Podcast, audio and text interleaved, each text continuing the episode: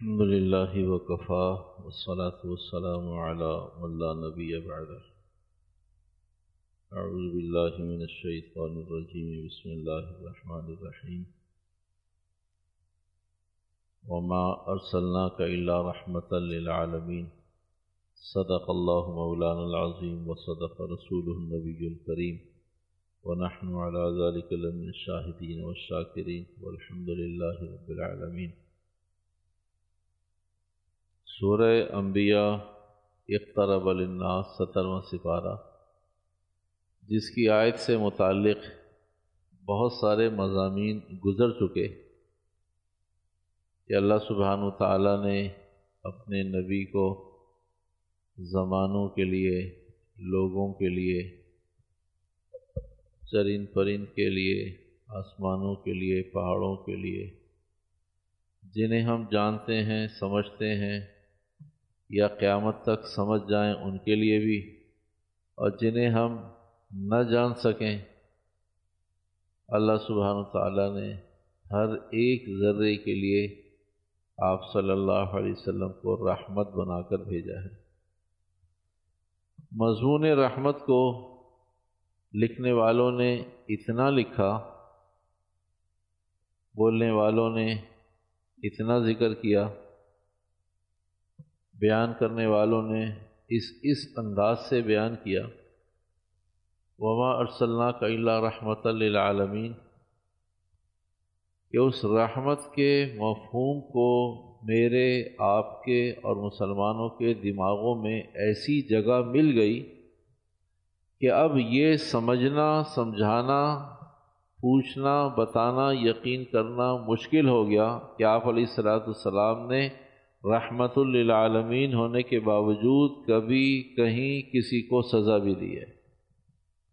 تو وہ سزائیں مزاج سے، طبیعت سے محو ہو گئی.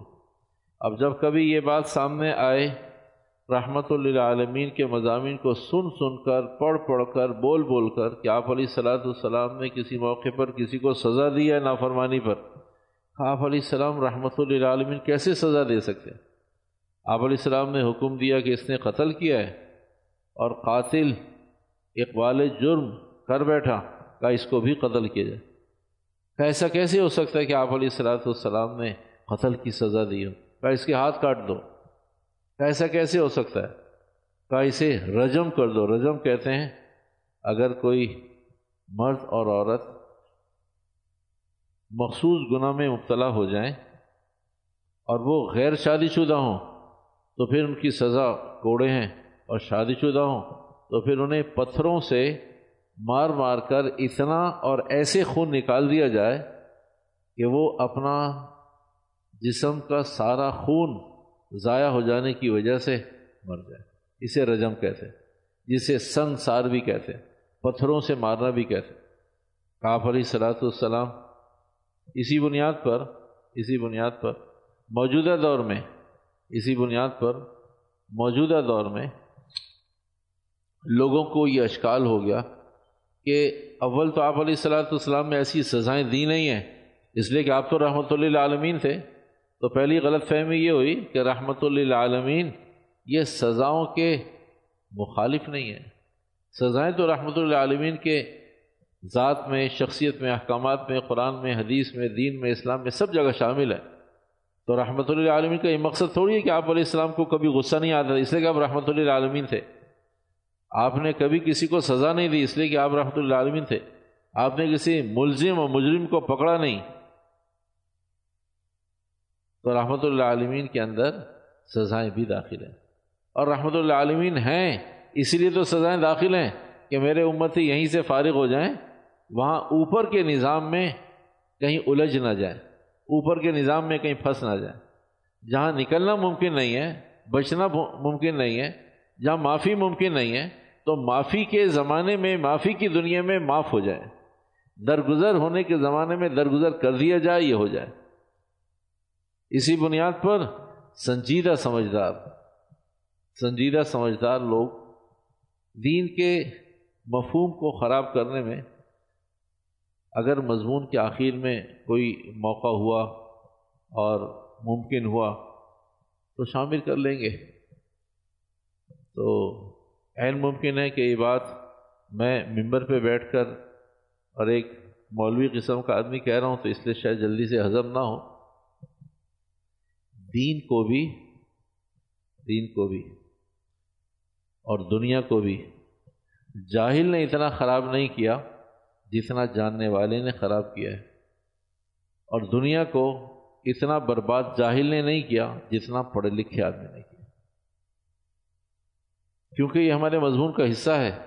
اگر موقع ہوا تو کوشش کریں گے کہ کچھ آپ کا ہمارا ذہن مل جائے, مینٹلٹی میچ ہو جائے, ورنہ ہر آدمی سوچ اور فکر کے اعتبار سے آزاد ہے.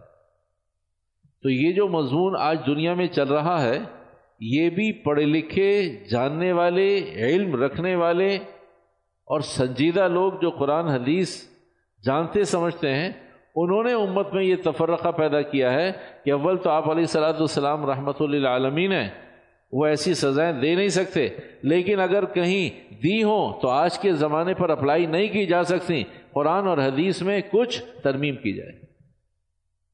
یہ پڑھا لکھا آدمی کہہ سکتا ہے, جاہل نہیں کہہ سکتا.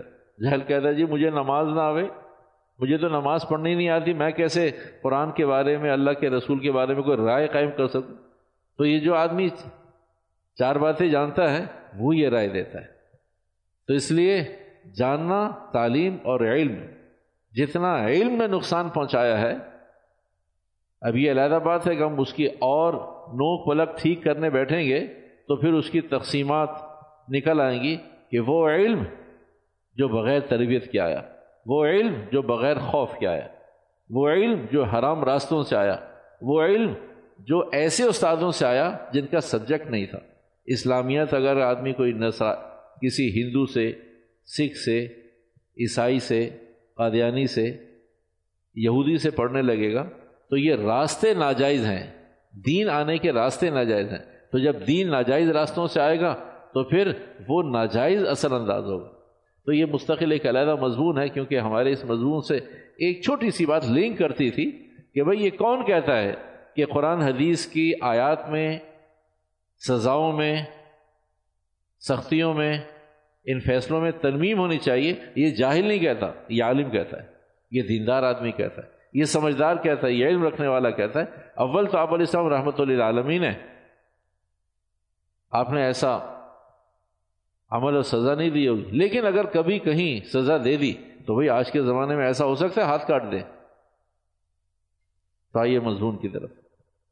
صفوان بن امیہ مسجد میں ایک اچھی چادر تھی, سر کے نیچے رکھ کر سو رہے تھے, ایک صاحب آئے مسجد میں, دیکھا لوگ ہیں نہیں اور ابھی نماز کا وقت نہیں ہے, تو اس نے تھوڑی سی جو حصہ پہلے سے باہر تھا مزید تھوڑا سا حصہ کھینچا, وہ چادر اور سرک گئی, تھوڑی سی اور سرک گئی.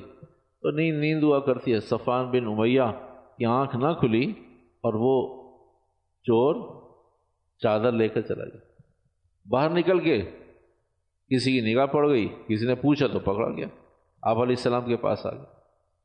صفوان بن امیہ بھی پہنچ گئے اللہ کے نبی علیہ السلام, اچھا یہ آدمی ہے جس نے میری چادر چوری کی تھی, ہاں, کہا اس کے لیے کیا حکم ہے؟ فرمایا اس کے ہاتھ کٹیں گے, اس کا ایک ہاتھ کٹے گا. فرمایا اللہ کے نبی علیہ السلام, صفوان بن امیہ کہتے ہیں اللہ کے نبی علیہ السلام میری چادر ہے اور 30 دراہم کی چادر ہے, چند سو روپے ہوں گے اس زمانے کے, اس زمانے کی قیمتی چادر ہوگی. تو چند سو روپے میں آج بھی کوئی چھوٹی موٹی ٹیڑھی میڑھی اور کوئی ہول ہوئی ہوئی, کوئی چھوٹی سی ڈیفیکٹڈ اور مایوب چادر آج بھی مل جاتی ہے 200-400 روپے کی, تو اس زمانے کوئی قیمتی چادر ہوگی. تو آپ علیہ السلام نے فرمایا کہ بھئی اس کا تو ہاتھ کٹے گا. فرمایا یہ 30 دراہم میں اس کو چادر بیچتا ہوں, دے دے گا مجھے جب مرضی, اس کے ہاتھ نہ کاٹیں. فرمایا اگر تو نے یہی کرنا تھا تو نبی کے پاس آنے نہ دیتا, اسے کہ اسے نبی کے پاس نہ دیتا, کہ میرا اختیار اس وقت تھا جب تو اسے معاف کر دیتا, میں بھی سزا نہ دیتا, اور تو لوگوں سے نہ کہتا پھرتا کہ چور نے میری چادر چرا لی ہے, اگر کہیں ملے تو مجھے بتانا اور میں اسے آپ علیہ السلام کے پاس لے جاؤں گا. تو اتفاق سے کسی لوگوں نے پکڑ کے آپ علیہ السلام کے پاس پہنچا دیا. صفان بن معیہ بھی بھاگتا دوڑتا پہنچ گیا کہ ہاں جس سے میرا چور یہاں پہنچ گیا. ورنہ یہ پہلے پہلے معاف کر دیتے، میرے پاس نہ لے کر آتے. ایک یہ رخ ہے اور ایک رخ اور یہ جو میں اگلا واقعہ آپ کو بتا رہا ہوں یہ نسائی شریف کا ہے. نسائی شریف حدیث مبارکہ کی ایک کتاب ہے. ایک چور چوری میں پکڑا گیا، آپ علیہ السلام کے پاس لایا گیا. آپ نے فرمایا بھائی اس کے پاس کچھ ہے؟ کہ ہے تو کچھ نہیں لیکن اس نے چوری کی ہے، اب چھوڑ دے اسے. دوبارہ پھر پکڑا گیا، اب نہیں کرنا. سہوارہ پھر پکڑا گیا، اب نہیں کرنا. چوتھی دفعہ پھر پکڑا گیا، اب نہیں کرنا. یہ 4 دفعہ آپ علیہ السلام نے اسے درگزر چھوڑ دیا. چوری چھوٹی ہوگی یا جس کی چوری ہوگی اسے معاف کر دیا ہوگا، یا اس نے آپ علیہ السلام کے سامنے پیش کرنا نہ چاہو کہ کسی اور نے پیش کیا ہوگا. کوئی وجہ ہوئی کہ آپ علیہ السلام نے چھوڑ دیا، اسے چاروں موقعوں پر چھوڑ دیا. 5ویں دفعہ 4 دفعہ سمجھانے پر پھر پکڑا گیا. نسائی شریف یاد رکھیے گا، جب آپ پورا واقعہ سن لیں گے تو پھر آپ کو پھر پوچھیں گے کہ وہ کون سی کتاب تھی. نسائی شریف 4تھی دفعہ سمجھایا اب نہیں کرنا، پھر 5ویں دفعہ پکڑا گیا چوری میں. تو آپ نے فرمایا اس کا سیدھا ہاتھ کلائی سے کاٹ دو، اور کہا خبردار اب نہیں کرنا. چلا گیا، 4تھی دفعہ کہا تھا اب نہیں کرنا، 5ویں دفعہ پکڑا گیا. 5ویں دفعہ میں ہاتھ کاٹا، کہا اب نہیں کرنا. 6ٹھی دفعہ پھر پکڑا گیا. آپ نے فرمایا اس کا الٹا پیر ٹخنے کے پاس سے کاٹ دو. اب سیدھا ہاتھ بھی کٹا ہوا، الٹا پیر بھی کٹا ہوا. سزاؤں کا یہ اسلوب ہے، جب کبھی دوبارہ تو پہلے سیدھا ہاتھ پھر الٹا پیر، پھر الٹا ہاتھ پھر سیدھا پیر. تو 6ٹھی دفعہ پھر پکڑا گیا، پھر اس کا الٹا پیر کٹ، اب نہیں کرنا. 7ویں دفعہ پھر آ گیا، آپ نے فرمایا اب اس کا سیدھا پیر کاٹو. پھر 8ویں دفعہ آ گیا، کب الٹا ہاتھ بھی کاٹو اس کا. یہ نسائی شریف ہے. نسائی شریف محمد ارسلنا کا اللہ رحمۃ اللہ علیہ. اب سوال یہ ہوتا ہے کہ آپ علیہ الصلوۃ والسلام تو صاحب وحی ہیں، اور ایک آدمی کے دونوں پیر دونوں ہاتھ گئے. فرمائے ایک دفعہ امت کو یہ بات بتا دیں کہ چور اور چوری کے پیچھے تعاقب کریں گے، چھوڑیں گے نہیں. حدیث مبارکہ کی وضاحت نہیں ہے، تشریح نہیں ہے، یہ صرف لوگوں کی رائے بتا رہا ہوں آپ کو. لوگوں کی رائے یہ ہے کہ شاید پھر سالوں تک چوری نہیں ہوئی ہوگی، جب ایک آدمی نہ چلنے کے قابل نہ پکڑنے کے قابل. کیوں؟ کل چوری کی، پہلے 4 دفعہ معاف کر دیا تھا، اور یہ آپ علیہ السلام نے کیا. وما ارسلناک الا رحمۃ للعالمین. اس لیے کہ نظام کے چلانے میں نگاہ شیر جیسی اور اکرام سونے کا لقمہ. آپ علیہ الصلوۃ والسلام نے ایک موقع پہ ارشاد فرمایا کہ بھائی یہ بچیوں کی شادیاں بغیر اجازت کے نہ کرو. اس زمانے میں رواج ہوگا. لڑکے پسند کی شادیاں کیا کرتے تھے، شاعر تھے، عشق معشوقی میں پھنسے ہوئے تھے. عرب زمانے کا واقعہ بتا رہا ہوں، وہاں کا اسٹائل اور رواج یہ تھا. اور بچیوں کو زبردستی دھکیل لے، میں نے تمہاری شادی فلاں سے کر دی. تو آپ نے فرمایا نہیں ایسا نہیں. بچیوں کی شادیاں بغیر عاقلہ بالغہ بچیوں کی شادیاں ان کی بغیر اجازت کے نہ کرو. آپ علیہ السلام نے ارشاد فرمایا اگر کسی بچی کی پہلے شادی ہوئی بھی ہو اس سے بھی پوچھو، اور جس کی پہلے شادی نہ ہوئی ہو تمہاری بچی کی شادی اس سے بھی پوچھو، بغیر اجازت کے شادی نہ کرو. تو صحابہ نے کہا اللہ کے نبی علیہ الصلوۃ والسلام، جس کی پہلے شادی ہوئی بھی ہو، بیوہ ہو، اس سے تو سمجھ میں آتا ہے وہ زبان سے ہاں یا نہ کہہ دے گی، لیکن کنواری بچی ہوگی وہ کیسے کہے گی؟ صحابہ نے یہ سوالی انداز میں اللہ کے نبی علیہ السلام کہا کیوں وہ نہیں کہہ سکتی؟ آپ علیہ السلام نے پوچھا کہ غیر شادی شدہ بچی نہیں اللہ کے نبی کیسے کہے گی؟ وہ اس پر تو حیا، عفت، پاک دامنی اور مروت اتنی غالب ہوتی ہے کہ وہ زبان سے کہ سر نہیں اٹھا پاتی. وہ فرمایا پھر کیا کرے گی؟ کہا اللہ کے نبی وہ خاموش رہے گی، وہ کچھ نہیں بول سکتی. بچی سے بولا ہی نہیں جائے گا. فرمایا ایسے ہی ہے. فرمایا اللہ کے نبی ایسے ہی ہے. فرمایا پھر میں محمد کہتا ہوں جو کنواری بچی خاموش رہے وہ بھی رضامندی ہے. اس کے بعد سے اس کے بعد سے یہ اصول ثابت ہو. فرمایا میں یہ کہتا ہوں کہ جو بچی کماری بچی خاموش رہے، کہا بیوہ سے بلواؤ گے، بیوہ خاموش رہے گا، خاموش ہے اس کی شادی نہیں ہوگی. لیکن اگر کماری بچی خاموش، کہا میں محمد کہتا ہوں کہ اس کو تم اس کی ہاں سمجھو، رضامندی سمجھو. تو اللہ کی شان، اللہ کے نبی علیہ الصلوۃ والسلام نے صرف نکاح کے باب میں فرمایا خاموشی رضامندی ہے. اللہ کی شان، ہماری قوم نے ہر خاموشی کو، آپ خاموش تھے میں سمجھا اجازت ہے. وہ بھائی وہ کنواری کے لیے نکاح کے لیے حکم ہے، وہ معاملات کے بارے میں نہیں ہے، معاملات کے بارے میں نہیں ہے. بچہ صبح اتوار کو صبح فجر کی نماز کے وقت نوک کر رہا ہے، کہاں ہو بھائی یہ آنے کا ٹائم ہے، کہاں تھے؟ کہ جی میں نے آپ سے کہا نا میں جا رہا ہوں. کہا پھر میں نے کیا کہا؟ کہ آپ خاموش تھے. تو کہا خاموشی کا مقصد ہے؟ کہا خاموشی رضامندی تو ہوتی ہے. اللہ کی شان، وہ باہر رات گزارنے والے بچے کو بھی یہ بات سمجھ میں آ رہی ہے کہ خاموشی رضامندی ہوتی ہے، جبکہ خاموشی رضامندی صرف کنواری بچی کے لیے، اور وہ بھی اس وقت جب اس سے نکاح کے بارے میں پوچھا جائے. اس کے علاوہ اس کی خاموشی بھی رضامندی نہیں. کوئی خریداری، کہیں آنا جانا، کہیں کھانا پینا، کہیں سہیلیوں کا آنا جانا، یا وہاں کنواری کے لیے بھی یہ رائٹس نہیں ہیں. صرف نکاح کے موقع پر، اور اس سے کوئی محارم، محرم، اس سے کوئی بھائی، کوئی باپ، کوئی نانا، کوئی دادا، کوئی ماموں سے محارم رشتے دار پوچھ رہا بھائی ہم تیری شادی فلاں سے کر رہے ہیں، اور وہ خاموش ہے، کا رضامندی ہے. تو اللہ کے نبی علیہ الصلوۃ والسلام نے اتنی نوک پلک ٹھیک کی. ایک بیوہ آئی، اللہ کے نبی علیہ السلام میرے باپ نے میری شادی فلاں جگہ کر رہے ہیں اور ہاں کہہ دی ہے، اور کہا تمہاری رائے کیا ہے؟ کہا میری تو رائے نہیں ہے، میری رائے نہیں. فرمایا میں محمد اس نکاح کو ختم کرتا ہوں. اسے عربی میں فسخ کہتے ہیں، کہ میں محمد اس نکاح کو ختم کرتا ہوں، فسخ کرتا ہوں. میں محمد اس نکاح کو فسخ کرتا ہوں. ام حبیبہ رضی اللہ تعالی عنہ، حضور علیہ السلام کی زوجہ محترمہ، ابو سفیان کی صاحبزادی، اور بھی بیٹیاں تھیں. ام حبیبہ ایک بیٹی آپ علیہ السلام کے نکاح میں آ گئی. اعتراض مت کیجیے گا اس واقعے پر، اس لیے کہ ازواج مطہرات ہوں، حضرت فاطمہ ہوں، بیٹیاں ہوں یا بیویاں ہوں، بہنیں ہوں یا پھوپھیاں ہوں، جو جی منصوب آپ علیہ السلام سے ہے تو وہاں رائے قائم کرنے میں ذرا سا محتاط رہنا چاہیے. اس لیے کہ آدمی اپنی عقل کے مطابق کوئی رائے قائم کرتا ہے، پتہ چلا یہ تو کام خراب ہو گیا. تو رائے قائم کرنے میں ذرا سا سوچ سمجھ کر، جلدی رائے قائم نہ کریں. واقعہ بتاتا ہوں. ام حبیبہ آپ علیہ السلام کی زوجہ محترمہ ہے، آپ علیہ السلام کی اہلیہ کی بہن، جو عرف عام میں سالی کہتے ہیں. تو ام حبیبہ نے کہا اللہ کے نبی علیہ السلام، اپنے باپ کا نام لیا، ابو سفیان کی بیٹی تھی ام حبیبہ. کہا آپ کو ابو سفیان کی دوسری بیٹی پسند نہیں ہے؟ میں تو آپ کے نکاح میں ہوں ہی.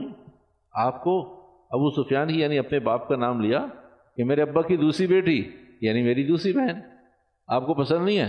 فرمایا کیا مقصد؟ فرمایا اگر آپ اس کو بھی اپنے نکاح میں لے لیں، میری سگی بہن کو، ابو سفیان کی بیٹی کو، میری بہن کو اپنے نکاح میں لے لیں. تو آپ علیہ الصلوۃ والسلام نے ان کی تربیت کے لیے فرمایا کیا تم اپنی سوکن کو برداشت کر لو گی؟ تم اپنی سوکن کو برداشت کر لو گی؟ تو ام حبیبہ نے فرمایا کیا وہ پہلی سوکن تھوڑی ہوگی، اس سے پہلے بھی تو ہیں. اس لیے کہ آپ علیہ السلام کی اور بھی بیویاں تھیں، کہ وہ اکیلی سوکن بن کے تھوڑی آئے گی. پہلی بات یہ کہ اس سے پہلے بھی تو میری سوکنیں ہیں، گزارا تو کر ہی رہی ہوں میں. اور دوسری بات یہ کہ اگر سوکن میری بہن ہوگی تو ضرور برداشت کر لوں گی. آپ علیہ السلام فرمایا اس سب کے باوجود میرے رب کی اجازت نہیں ہے کہ دو سگی بہنیں ایک نکاح میں ہوں، دو سگی بہنیں ایک نکاح میں. انما بعثت معلما وما ارسلناک الا رحمتا للعالمین. عقبہ فرماتے ہیں رضی اللہ تعالیٰ عنہ، میری جس دن شادی ہوئی تو ہمارے زمانے میں بھی اچھے بھلے لوگ دن میں شادیاں کرتے ہیں، اور کرنی چاہیے، رواج دینا چاہیے اسے. تو غالب گمان یہ ہے کہ دن میں ہوئی ہوگی، اس لیے کہ جو واقعے کا نشے وہ فراز بتاتے ہیں, اسلوب بتاتے ہیں, وہ ایسا لگتا ہے کہ دن میں شادی ہوئی ہوگی. کہا جس دن میری شادی ہوئی اسی دن ایک عورت آ گئی, تو یقیناً رات نہیں گزری ہوگی ابھی. اسی دن ایک سیاہ فام حبشی ایک عورت آئی, کہا بھی تیری بیوی کون ہے؟ کہا جی میری, عقبہ نے فرمایا میں فلاں سے شادی کی ہے. تو کہاں ہیں؟ میں ملنا چاہتی ہوں. تو وہ سیاہ فام عورت تھی, تو کہا ہم ملوا دیتے ہیں. امن کا زمانہ تھا, تو ہو سکتا ہے بھائی مبارکباد دینے آئی ہو کہ بھائی نئی شادی ہوئی میری. ہاں یہ تیری بیوی؟ ہاں جی یہ میری بیوی. تو کہا تجھے معلوم ہے کہ تجھے اور تیری بیوی کو میں نے دودھ پلایا, یہ تیری دودھ شریک بہن ہے.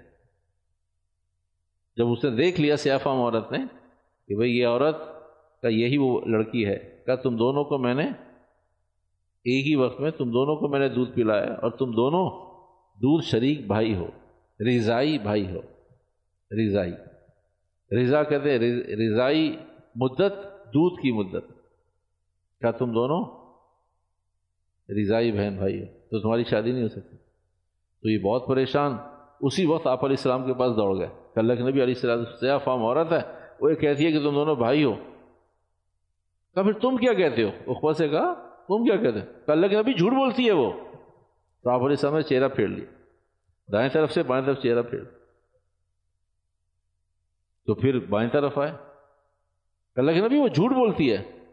تو آپ اللہ کے بندے, دودھ کے زمانے میں کس کو ہوش ہوتا ہے؟ پینے کے زمانے میں. پلانے کے زمانے میں تو پلانے والی کو تو ہوش ہوتا ہے, پینے والے کو ہوش تھوڑی ہوتا ہے. کہا جب وہ کہتی ہے کہ میں نے تم دونوں کو دودھ پلایا تو اس کی بات مانی جائے گی, تیری بات تھوڑی مانی جائے گی. انما بعثت معلما,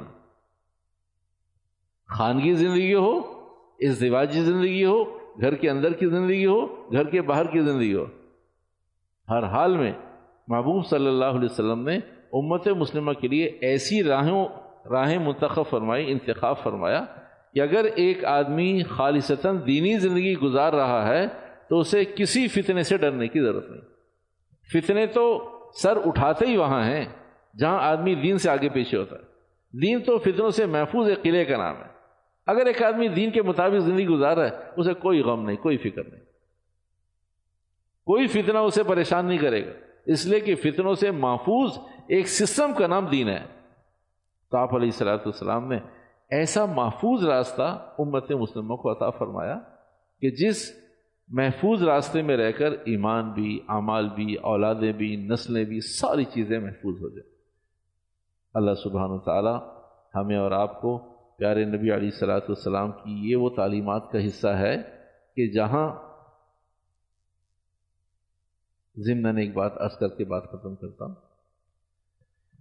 جب مجھے اور آپ کو, ہم مسلمان ہیں ٹھیک ہے, ہم عالم نہیں, ہمارے پاس اتنا وقت نہیں, لیکن کم از کم دینی لوگوں سے رابطے میں رہ کر اپنے مذہب کے بارے میں ہمیں اتنا تامل, ہمیں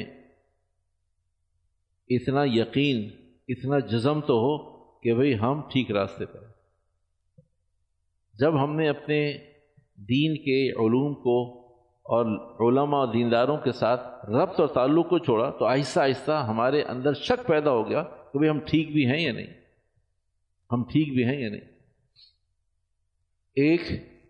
ایک غیر مسلم جوڑا, ایک غیر مسلم جوڑا, بیوی کو اللہ نے سمجھ دی, وہ مسلمان ہو گئی. تو بیوی نے, اس عورت نے علماء سے پوچھا کہ اب میں اپنے غیر مسلم خاوند کے ساتھ رہ سکتی ہوں؟ کہا نہیں رہ سکتی. کہا کیا کروں؟ کہا علیحدہ ہو جاؤ. اس لیے اگر کوئی مسلمان غیر مسلم ہو جائے اس کا بھی نکاح ختم ہو جاتا ہے, اور کوئی بیوی عورت مسلمان ہو گئی اور مرد مسلمان نہیں ہو رہا تو اس کا بھی نکاح ختم ہو گیا, تو تم علیحدہ ہو جاؤ. وہ علیحدہ ہو گئی. اس مرد نے پورے علاقے میں مسلمانوں کا جینا دوبر اور حرام کر دیا. کیوں؟ کہا یہ تمہارا دین ہے, یہ تمہارا مذہب ہے کہ دیکھو تمہارے مذہب نے میری بیوی کو مجھ سے علیحدہ کر دیا, تمہارے مذہب نے, ایسا مذہب ہے تفرقہ ڈالتا ہے, نفرتیں ڈالتا ہے, علیحدگیاں کہہ دیں. اللہ کی شان, اس نے چند دنوں میں پورے قصبے کی فضا بدل دی.